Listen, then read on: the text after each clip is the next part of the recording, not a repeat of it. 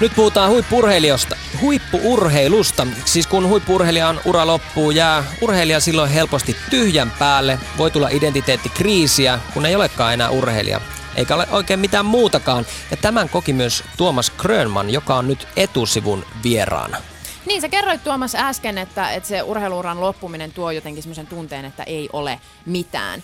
Ja sä samalla kerroit siitä, että kun sä kuulit, että sun ammattilaisura loppuu, se ei enää jatku, sä kuitenkin tunsit ensimmäisenä helpotusta, koska sä olit elänyt semmoisessa niin loukkaantumisen kierteessä. Millaista se oli elää loukkaantumisen kierteessä ja semmoisessa selviämisen pelossa? Monta vuotta? Joo, no aluksi oli niin, että jos lähdetään vähän kauempaa, niin mulla on mennyt elämässä niin kuin kaikki tosi hyvin. Ja jääkekurassa mennyt tosi hyvin. Mä oon nuorten maajoukkueessa ollut aina niin kuin oma ikäluokan lahjakkuuksia ja varattiin NHL suomalaisista ykkösenä. Muun muassa Jere Lehtinen, mikä tuli Stanley Cup voittaja, varattiin jälkeenpäin ja sitten lähdet, mentiin Turkuun. No ensimmäiset neljä vuotta SM niin kulta, pronssi, hopea. Sitten lähdetään niin Turusta, siellä oli Jurisinovi valmis silloin 90-luvun puolessa välissä. Ne joukkueesta lähti 15 NHL. Sanoin, että tänä vuonna joku liikajoukkue, mistä lähtee 15 pelaajaa niin kuin 20. Sitten lähti silloin kaikki. Meillä oli kaikki, me ajateltiin, että tämä on ihan normaali elämä, kaikki menee hyvin, ei ole mitään, tästä vaan niin kuin kävellään NHL, niin me tehtiinkin. No sitten mun tuli paha vamma, ensimmäinen oikeastaan tosi paha polivamma, leikkaus koko vuosi sivussa. Pitkä aika. Sitten se oli mun viimeinen vuosi NHL-sopimuksesta. No, tietysti kun on ollut vuoden pelaamatta, niin ei ole kauhean helppo saada uutta. Sitten me tuli tänne jokereihin ja ajateltiin, että sieltä nousu uudelleen siihen ja sitten kyllä silloin uskoit siihen vielä, että yksi loukkaus ja mä teen tosi kovaa hommia ja mä pääsen täältä, mutta sitten mä huomasin yhtäkkiä täällä jokereissa, mä olin vuoden kuntouttanut, mä huomasin, että hetkinen, että polvi turpoo koko ajan. Mä kävin kolmesepää asemalla, immun syvähuoko nestettä pois polvesta kahden viikon välein tuolta punktoitiin polvesta ja sitten aina sitä uudelleen ja uudelleen. Sitten piti aina jättää harjoituksia välistä, että pystyisi pelaamaan. No tarkoittaa, että nopeus ja kaikki tämmöiset asiat niin heikkenee. Yhtäkkiä mä oonkin huonompi. Ja sitten tullaan tähän urheilupsykologisen puoleen, kun sä oot vähän huonompi, että pystykää tekemään ihan niitä kaikkia asioita. Sulla on paljon epävarmuuksia mielessä, että miten mä voin nyt, kun tuo polvikin on kipeä, mä en ole harjoitellut. Sun itseluottamus menee. Sitten sulla on kaksi juttua, että sä oot oikeasti fyysisesti vähän huonompi ja sitten sulla on vielä itseluottamuskin mennyt. Ja sun suoritus on romahtaa. Sitten rupeat ver- vertaamaan siihen, niin kuin, ja katsojatkin vertas varmasti, kun muisti, kun mä olin lähtenyt sinne NHL ja kaikkea, että kuinka hyvä pelaaja oli, ja mikä, mitä nyt ja tämmöisiä.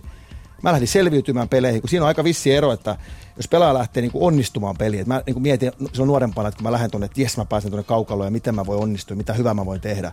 Nyt mä lähdin kaukaloon niin, että miten mä selviäisin sieltä jollain tavalla sillä, että mä en nyt ihan mokaisi ja näin. Niin se rupesi kuluttaa. Se vei ilourheilusta. Joka päivä piti mennä kipeän polven kanssa harjoituksiin. Koko ajan niin kuin semmoista niin kuin alakulua. Ei missään ei koe sitä onnistumista. Siitä tulee häpeä kokemusta ja sellaista, mikä syö ihmistä sisältäpäin ja pitkäsyöksyssä se vetää sun mielen maahan. Lopulta se loukkaantuminen sitten myös päätti sun uran, sillä polvella ei pystynyt enää, enää niin kuin ammatikseen jääkiekkoa pelaamaan. Joo, yhdeksän kertaa leikattiin ja neljä vuotta mä yritin sen kipeän polven kanssa, tosi pitkää neljä vuotta ja sitten lääkäri sanoi, että nyt ei enää voi, niin sitten voi ymmärtää, että se on helpotus siinä vaiheessa. Olitko katkera siitä, että sä loukkaannut? Sun meni osa terveyttä siinä. No, no silloin ei ehkä ihan aluksi, mä en ajatellut sitä terveyttä ja en ehkä vieläkään, että mun polvi on kumminkin semmoinen, että mä pystyn nyt aika hyvin kaikkea tekemään, että jossain vaiheessa varmaan pitää se lumpio vaihtaa, mutta et juosta nyt ei pysty näin, mutta siitä mä olin katkera, että mä en päässyt toteuttamaan sitä muunnelmaa ja, ja viemään sitä ihan loppuun asti, että mä olisin halunnut pelata niin NHL vielä. Mä pääsin miesten maajoukkueeseen yhden kerran, se Nakano 98 ja se pronssi, ja sitten NHL se jäi vähän kesken se loukkaantumisen takia, että mä olisin halunnut, että pelata siellä vähän pitempään. Sitten kun kaikki kaverit pelasi ja mä kuitenkin nuorin tuli kesällä käymään, niin se kaikki muistutti mua siitä, että missä mä olisin voinut olla, mitä mä olisin voinut tehdä ja puheet oli erilaisia ja tämmöisiä, että, että kyllä mä siitä olin katkera niin kuin aluksi, mutta enää mä en ole yhtä, että et, et kun elämä sai sillä aika hyvä suunnan sit opiskelujen kautta ja näin, niin ei mulla, ei mulla semmoista katkeruutta niin enää ole missään nimessä, mutta aluksi oli. Etusivun vieraana siis entinen jääkiekkoilija, nykyinen urheilupsykologi Tuomas Grönman. Sä tuossa mainitsit, että sä lähdit nuorempana onnistumaan sinne kaukaloon. Tota, puhutaan huippuurheilusta. Voiko huippuurheilijalle se urheilu olla vain duunia, perusduunia?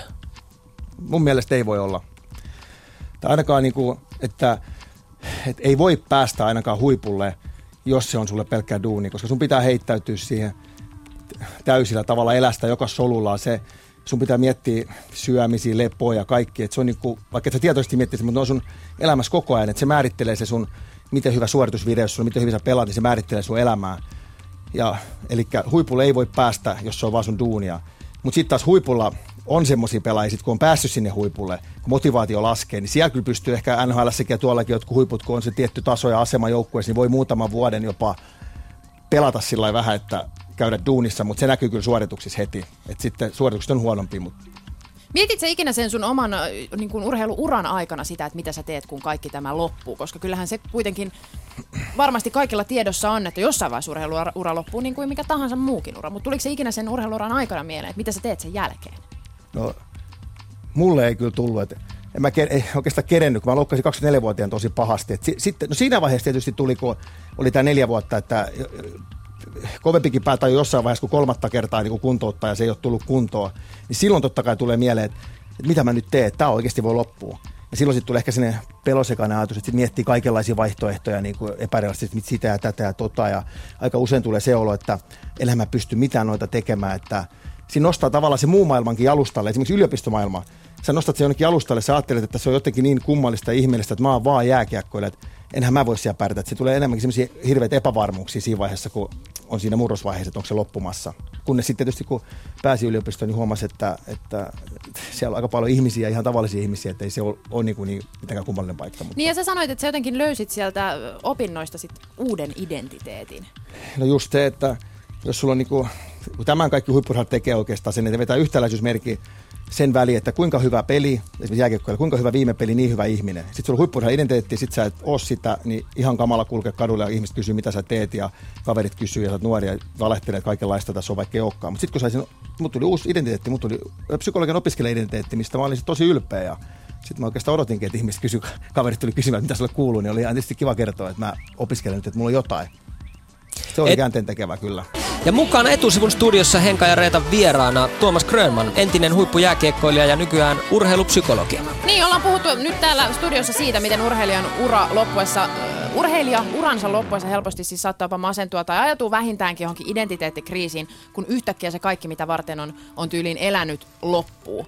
Mutta e, eikö Tuomas, eikö tämä tavallaan niin ammatinvalinta kysymys? Siis kyllähän se on tiedossa, että urheilu on raadollista, se perustuu täydellisyyden tavoitteluun. Kritisoija sanoisi, että mitäs lähit? Mitä sä vastaat kritisoijalle? No, no tietysti, no voihan oikein ajatella, mutta toisaalta taas jos me halutaan, että niin urheilukansa, me iloitaan niin huippurheilijoiden menestyksestä koko kansalla, niin kyllä meistä pitäisi luoda jotenkin se niin kuin turvalliseksi heittäytyäkin siihen. Me tiedetään se noin, että jos me otaisiin tota mieltä, niin kohta kukaan ei valitsisi sitä huippurheilua enää urakseen. Ja ehkä se ei ole järkevääkään valita sitä huippurheilua uraksi, jos on muitakin mahdollisuuksia. Niin, niin en mä nyt ihan ajattele noin, että, että, että, että kyllä mun mielestä pitäisi järjestelmän, esimerkiksi pelaajayhdistyksen, mikä puhuu pelaajien puolesta, niin jotenkin saada sitä asiaa, että huom- huomioida sitä tärkeä nivelvaihe, tämä lopettaminen, mitä nyt ei huomioida millään tavalla. Siis se on teksti TVllä esimerkiksi liikapelaajalla tai NHL-pelaajalla pikkujuttu, että ura loppu ja sen jälkeen sulle ei soita kuka.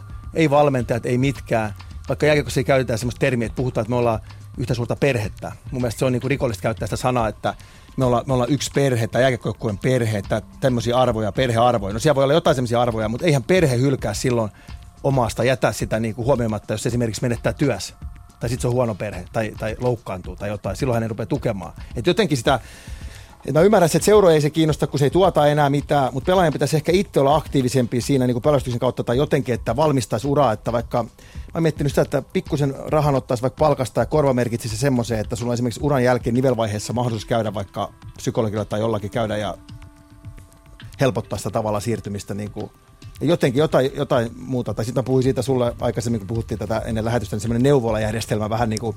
Tämä oli hyvä idea, lätkäpelaajien neuvolat sydämiin. Neuvolassa yritetään esimerkiksi saada syntyksen jälkeisen masennuksesta, kun se on niin tärkeä se kiintymyssuhde ja lapsi haluaa tulla niin kuin nähdyksi haluaa nähdä äitin silmät ja masentunut äiti helposti kääntää lapsen toisinpäin ja tämä kiintymyssuhde ja muodostumatta, mistä on hirveästi seurauksia, niin ne halutaan niin kuin seuloa tosi tarkasti meidän neuvolassa. Niin samalla lailla jälkeen voisi lopettaa, jos sellainen käytäntö, että sä menet aina esimerkiksi lääkärin tarkastuksiin fyysisesti ja muutama psykologikäynti, muutamalle sanotaan, että hienoa, sulla on kaikki hyvin, onnea, jatka. Ja sieltä saataisiin kiinni ehkä ne, että voisi olla se riski ajautua jonkunnäköiseen niin syrjäytymiseen, mistä seuraa masennusta, alkoholismia, rahavaikeuksia, kaikki muuta, ja niitä pystytään auttamaan. O- Okei, jos me ei pystytä tekemään jääkiekkoilijoiden neuvolaa, niin, niin miten tota, voiko urheilija itse jatkuvasti ajatella uran jälkeistä aikaa, vai vaikuttaako se siihen suoritukseen, mitä pitäisi silloin uran aikana tehdä koko ajan? Että minkälaisia konkreettisia mekanismeja me voitaisiin voitais miettiä tähän?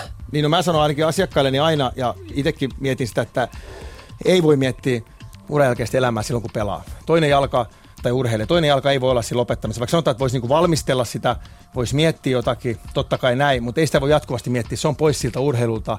Että kyllä se tila tulee sitten, kun loppuu. Mutta sitten pitäisi olla jotain, jotain sitten mekanismeja, niin kuin, siis mun mielestä tämä olisi hyvä esimerkki, että en, en nyt mainosta pelkästään niin oma ammattiani näin, mutta että olisi esimerkiksi psykologikäynnit, että se kuuluisi siihen, että kun ura loppuu, niin ilman muuta suhotetaan yhteyttä psykologi ja sitten käydään läpi, niin kuin, että mitkä sun resurssit on elämässä, mitä sä haluat tehdä, mitä haasteita, mitä vaikeuksia, niin pystytään sudenkuoppiin niin pienentämään, niin se olisi ihan mun mielestä konkreettinen ehdotus. Mutta Mut, kuka maksaa? Tästä tulee aina sitten siihen, että mutta millä tavalla huippuurheilija pitäisi olla erityisasemassa? YleX.fi-sivujen shoutboxissa nimimerkki Nelli kysyy tai kirjoittaa.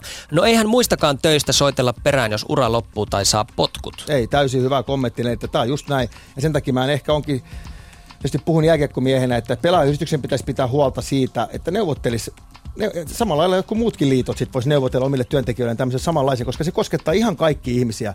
Jos se joudut työttömäksi tai jäät eläkkeelle, niin se arvottomuuden tunne, mitä tästä on puhuttu, niin se, se käsittelee, se koskee ihan kaikkia. Mutta sitten toinen, mitä mä sanoin, että pelaajien pitäisi ehkä itse just nimenomaan, jos he itse maksaa sen uran aikana tavalla korvamerkittynä sen rahan, niin, niin silloin se ei ole mitenkään erityisasema. He on itse pitänyt huolta tästä, koska tietää, että lajissa on tämmöinen haasteellinen vaihe, kun lopettaminen sutkot nuorena, niin itse vaikka kustantaa sen. Tai sitten, jos oma liitto neuvottelee niitä työnantaja joutuu ottamaan se vaikka vakuutuksen, että vakuutuksen kautta korvataan. Niin kuin nyt jos sä loukkaat urheilussa, niin, niin työnantajan ottava vakuutus korvaa sun kaikki fyysiset leikkaukset ja kaikki muutkin. Joku tämmöinen, mutta ei ole mitenkään erityisasemassa siinä suhteessa, että, että sitten on muita ammattiliittoja, mitkä voisi sitä samaa tehdä tai, tai ihmiset voi sitten miettiä. Ja voithan se itsekin hakeutua eh, kunnan puolella sitten, niin kuin onhan sulla erilaisia, eh, jos sä haluat mennä, niin kyllä sä sieltä apua saat. Että. Mutta jos sä nyt saisit aikakoneella palata morjestamaan itseäsi pienenä poikana jossain siellä Viitasaarella Pipolätkän keskellä, keskellä, kun, kun niin kuin pieni Tuomas Grönman on juuri päättänyt, että lätkä on parasta ja mä haluan mm. tehdä sitä isona. Niin sanoisitko sinä, aikuinen Tuomas Grönman, hänelle, että mietipä vielä? Tämä on kyllä hyvä, hyvä kysymys, että siis jääkiekko just nimenomaan siis englanniksi play on niinku leikkiä pelata, sama asia, että se on niinku leikki, se on hauskaa, se on kivaa, ei sitä ajateltu ammattina. Totta kai mä sanoisin pikkupalvelta jatkaa sitä pelaamista, se on intohimoisa, nautit tästä. Jos ihminen pääsee tekemään sellaista asiaa, mistä tykkää tosi paljon ja pääsee siinä tavoitteisiin, niin se on niinku todella niin kuin voimannuttava kokemus ja tuo itseluottamusta ja kaikkea muuta. Ja, ja sitä mä oon saanut, mutta sitten taas toisaalta niin omien lasten kohdallakin, niin kyllä se huippuurheilu niin kuin vanhempana, niin kyllä se, kyllä se tietysti vähän niin kuin kylmäis kanssa, kun tutkimuksia on esimerkiksi tehty tästä, että, että voidaan jopa, ei nyt niitä on tehty vielä vähän, mutta on tutkimuksia, mikä johtopäätöksen on se, että huippuurheilu esimerkiksi altistaa masennukselle. Tehtiin kanadalaisten huippuimareiden kanssa tutkmus, siinä oli N aika pieni eli osallistujamäärä, mutta joka tapauksessa siinä olympiataso uimarit, niin mä en tarkkaa lukua muista, mutta se on selvästi enemmän kuin valtaväestöllä, niin se oli joku yli puolet vai yli, joku 60 prosenttia siinä tutkimuksessa osallistuneista näistä aivan huippuimarista oli viimeisen kolmen vuoden aikana kokenut keskivaikean masennuksen oireita kun valtaväestössä se on semmoinen jossain vaiheessa elämää, ehkä tuommoinen niin 20 prosenttia, 50 prosenttia kokee jotain masennuksen oireita. Eli siinähän johtopäätöksen tutkimuksessa oli, että, että huippuurheilu voi jopa altistaa. Ja mä tällä uskon sen, se, se voi altistaa. Ja sitten toinen, mikä siinä oli johtopäätöksen tutkimuksen, että tämä pitäisi ottaa huomioon. Jos me tiedetään, että tämmöinen on todella riski huippuurheilulla, niin miksei seurat, järjestelmä missään välissä niin kuin ei yritetä niin kuin tehdä jotain toimenpiteitä siinä uran aikana, ettei sitä olisi ja varsinkin uran jälkeen. Et se, et se on, että sä pikkupoja kysymykseen, niin, niin sitä, että se on kaksi piippunen, että siinä on niin paljon hauskaa ja hienoa ollut ja mä oon elämässä saanut paljon ja ehkä tämä ammattikin on pitkälle niin kuin sieltä, mutta että on paljon muitakin hyviä, hyviä uravalintoja kuin huippurheilijaura. Tuomas Kröman, liiga, kotimainen jääkiekkosarja alkaa tänään. Katsotko koskaan pelejä sillä asenteella, että jos mä olisin tein ollut tossa, niin mä olisin ampunut takapeltiin tosta ihan varmasti. No toi on ehkä, toi on, toi on mun ihan, mä ymmärrän kysymyksen, toi on mun spesialiteetti toi maalin tekeminen, mutta puolustustilanteessa mä Tuomas oli puolustaja siis harvemmin enää, nyky, harvemmin enää nykyisin, mutta totta kai joskus, ja sitten sen mä kyllä varmaan jakaa aika moni vanha pelaaja, että sitten et sä kaipaa enää tuohon niin noihin peruspeleihin ja noihin eh, välillä sääli niitä kavereita, kun painaa marraskuussa sitä peruspeliä tuolla, niin että et tota mä en kaipaa. Mutta sitten kun tulee se pudotuspelivaihe, sä menet halliin, missä on se, että se on täynnä joku pori, mikä tuossa vähän aikaa sitten voitti kanssa mestaruuden to, toissa vuonna, niin kuin siellä hallissa oli, kun siellä se 6000 ihmistä niin kuin laula S, siellä oli se kollektiivinen sinne hurmos, niin silloin tulee sellainen pieni kade, että kun ne jätkät pääsee luistelemaan tuolta tuohon niin kuin kun se on niin kuin koko kaupungin juttu, niin, niin semmoisessa haluaisi olla mukana. Se, silloin välillä tekisi meidän olla. Etusivussa vieraana ollut siis Tuomas Grönman, entinen jääkiekkoilija, nykyinen urheilupsykologi. Tuomas, kiitos vierailusta meidän kiitos ohjelmassa. paljon. Kiitos.